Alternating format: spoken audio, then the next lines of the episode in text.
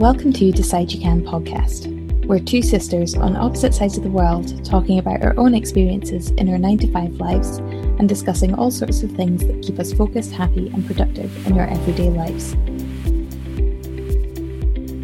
In this episode, we're talking about the power of positivity and how it can impact our approach to different situations. We share our thoughts on a powerful TED lecture all about seeing things in a positive light and reflect on how shifting our focus onto being above average could have a bigger impact in our work and our life. I'm Laura. I live and work in Melbourne. I'm a manager in a professional services firm and I like to impart my creative streak in unexpected places. At the moment, I'm focused on spreadsheets and the world of project management. I'm Susie. I live in Edinburgh and study a maths degree via distance learning, whilst also working within the financial sector. I really love how busy my life is at the moment and find there's never a dull moment. Let's get started. When we were talking about positivity and staying positive, the one TED lecture that really stood out to me is one called The Happy Secret to Better Work, which, when I read out one of the quotes from it, I know you really, really loved it and said that that was a great way of thinking. It's if we study what is merely average, we remain merely average. And I guess the context to that is around a lot of studies focus on, well, the average person does this, but is that the best mindset to be in? And maybe you should focus on the people who are above average. And actually, if you're focusing on what the people who are above average do, you bring the whole average up and everybody starts performing at a higher pace or thinking at a higher pace. And the impact that that could have is quite huge. I guess that sort of it, it spoke to me on the basis that if I just do my job at the bare minimum level, it'll be fine. It'll carry on just at the bare minimum. But if you're going to do something, do it well. That's just a, a good phrase to work to, really. Yeah, and you want to be proud of it as well. So if you're doing things above average and you know that you are above average, it drives you to keep on being like that and to sort of keep performing at that sort of heightened level. What I think is interesting, though, is that it does strike me that it might be easier in certain workplaces, for example, your one, to be recognized for constantly exceeding expectations. And for certain workplaces, it can be a lot more traditional and they don't like things outside the norm. So to be exceeding expectations, it's almost intrusive into their business as usual yeah, I can definitely see why that might be the case and why people might be a little bit nervous if people start performing too well. But I think if people are performing at their best, then you're getting the best out of them. And if they end up getting poached by another employer and it's an employer who want the top performers, then I think that individual has had more success from really being at the top of their game. But yeah, I can see that sort of people want to just stick with what they know and stick within the norm, and that's what's always worked. Yeah, exactly. I guess it's a personal driver as well, because if you're getting feedback that you're doing things well and continuing to do things well, you want to continue to succeed. You wouldn't want to just drop back and just be like everybody else if you can kind of identify with being above the average and being in this high performance space and being really productive whatever it is that you're doing to get you to this highly productive place, you should be keeping on doing it and being encouraged for it as well. Would you say that you're a positive person? I'd say I'm definitely your sister.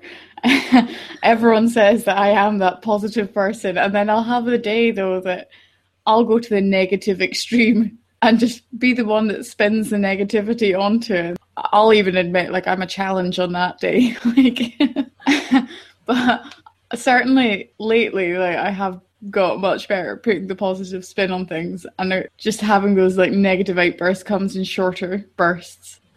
If I were to reflect on it myself, I'd say, yeah, I am a positive person, and I do like to put the positive spin on it. I don't know if that's what others perceive of me, though. Yeah, it's interesting that your headspace is that you are positive and trying to think about positivity, but that you're not sure if everybody sees that. And I guess it's the impact that you have on other people. If your mindset isn't in that, I'm going to start today and I'm going to be really positive.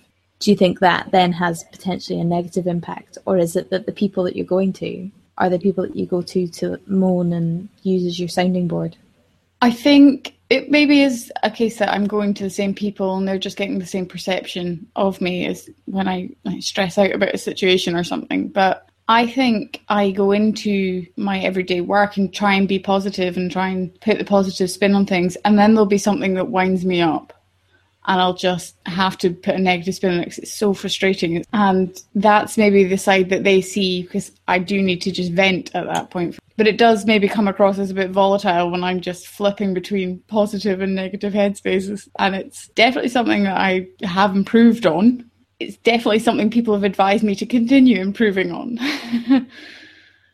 yeah, I think it's something that almost comes when you're in a place of change or you're not really sure about a situation. You go to this default behavior, uh, and a lot of the time, that default behavior is to sort of worry and be in a negative place. So if you know yourself that you have the tools at your disposal to be able to pull you out of that negative space, and whether that's like what we were talking about in the last episode about just making a list and writing everything down and getting it out of your head, or even if it is writing things that you're grateful for to allow you to focus on positives. I guess once you know yourself and how you behave, you can have that positive impact on others and be that positive presence. Yeah. I guess it's just trying to understand yourself and recognizing those controls that you need to to have so that you're not showing everyone else that difficult side to you. Yeah, and it's it's not about sort of disguising it because if it's part of you, it's important that other people understand that that is part of your personality. But I guess it's really understanding how that might um, impact other people in a negative way. Yeah, I know a lot of the feedback that I get is that I have a very strong impact on people. So whether that's if I'm in a positive place and I'm really working at, the, at my best, people really know that I'm working at my best. And if I'm in a negative headspace, people know instantly. so I need to be really conscious of not just putting on a fake face, but actually when I'm not feeling like I'm in that positive place, it's removing myself from that situation until I'm ready to be all things to all people. I think it's an interesting explanation of yourself, really, because I think my experience is that you are very positive. And even when you have a difficult situation, you don't like to moan about these things. You're not that person. And you are just that positive person. I think I'm always focused on making sure that people aren't leaving a situation thinking that I'm moaning about it or thinking that I'm not solutions focused. So I'm very conscious about making sure I've got some solutions and thinking about things in a positive light. And I like to think that I'm a positive person and that I do sort of focus on the happy bits of life and really trying to build those up. And also, is it not a case that I mean, you don't like drama? and I've definitely got that from you as well. So just any time you get a situation where someone's moaning and moaning at you, and you try and make it better, and they just want to keep moaning, and it's just feeding drama into the situation, but you tend to remove yourself quite a lot from them, don't you? Yeah, I don't tend to get caught up too much in other people's drama. I absolutely know that some things are very dramatic and they need to be dramatic, and people need to be able to have a platform to be able to express that if that's going on in their life. But I really find if something doesn't have to be dramatic, I really try and take all the drama out of it a lot of the time people can work out that it's not actually that dramatic and it is something that's quite easily solved. I guess that probably comes to this power of positivity where I'll always focus on a solution and people will come with problems and I will always be thinking if there's a way that we can work around it. And I guess in some senses that might be kind of annoying at times people do just want to vent and and get that out and articulate it in a way that allows them to get to grips with what it is that's going on in their life. And if I'm always thinking about the positive side of things and spinning it in a different way, I understand how that if somebody isn't ready to hear about solutions or or see the positive side of things, I absolutely get that that could be seen as almost too positive and just not what somebody needs at that point in time. Yeah. I guess it could be quite annoying it's treading that fine line because I don't want something that somebody else has been going through for days and days and it's been going around in their head. I don't want to trivialize that and then they actually start to think, oh, why didn't I think of it differently early on and start to question how they deal with things themselves. Yeah. I think it's important that people work through these things, but if they're coming to me, I feel like they're coming to me to seek a bit of guidance on how to work through a solution and how to move it forward rather than dwelling on what's currently happening. It's my nature to be quite positive about things and just focus on, well, can you think about what you're grateful for? I think it's it's important to bring people back into that headspace. Mm-hmm. But yeah, I, I find that it's also good to have people in my life that are realistic as well, because it's not, I'm not saying that my positivity is unrealistic, but I also need people to think about the practicalities of things. But that can be spun, spun both ways. So I know a lot of people that are unrealistically negative. Yeah. And so I am that positive force being like, look at it this way though, it'll go really well. And trying to sort of encourage them and reinforce the positive attitude of the situation. Yeah, I think it's about reading the situation. Sometimes mm-hmm. it's important to just listen to people and actively listen and really understand what it is that they're trying to say. And it's not your job to always change their mind about everything. But I think the power of positivity is huge. And I think the impact that you have on people when you allow them to see things a little bit differently, that can be huge as well. Yeah.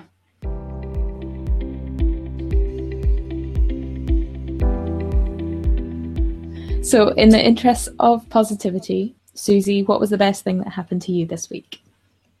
It's been a really interesting week, actually, because there's just a lot of opportunities where I can step up my game, and I haven't turned any of them down. So, it's been a really encouraging week to show me what I can be capable of achieving. And then to find out on Thursday that I actually had passed my maths exam as well. So by Friday, it was a case of nothing is stopping me.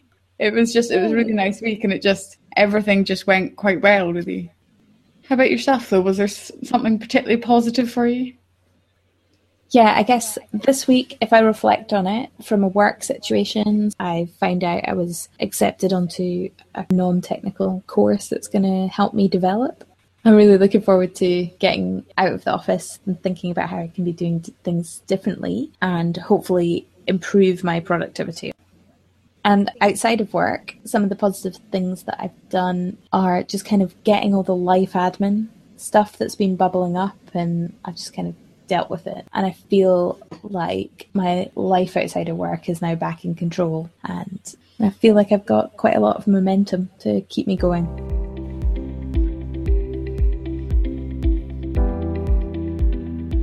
If I think about the week ahead, particularly thinking about positivity, something that I think I might try this week is to really understand when people are coming to speak to me to use me as a bit of a sounding board and allow them to vent and just share and articulate their feelings or if it's that they really want me to suggest some solutions to their problems and keep them in that positive headspace. And i think it's being able to define those two situations and how people are seeing me. I guess the challenge for me this week would be to consider those situations where I, might get really negative. And it's trying to either reduce what people see of that or just stop it happening. And I think it's in those moments that I tend to think too quickly and don't really reflect enough on the good side of the situation and see the positive side to it. Yeah, when you said slow down your thinking so that you've got time to work out how you're going to react, I think that's a really valuable tip to be able to then go, okay, well, how will I be able to focus on the positives? Because not everybody is an instantly positive person. But if you train yourself to slow down your thoughts and really consider what impact you have on other people and not rush too quickly into things, you can have that positive impact. And that concludes our podcast episode today. It's been interesting to hear how Laura's constant approach to positivity can be helpful to so many and then a little bit frustrating for others. I've loved this focus on positivity, and it's one I find that comes very naturally to me. But I also know it's something I need to be aware of as I impact on others. Hopefully, the positive momentum that we've built in the last week continues on into the next one, and we can focus on performing at the above average level.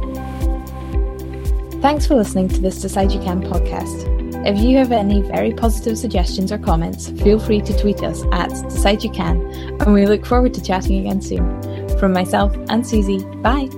Bye.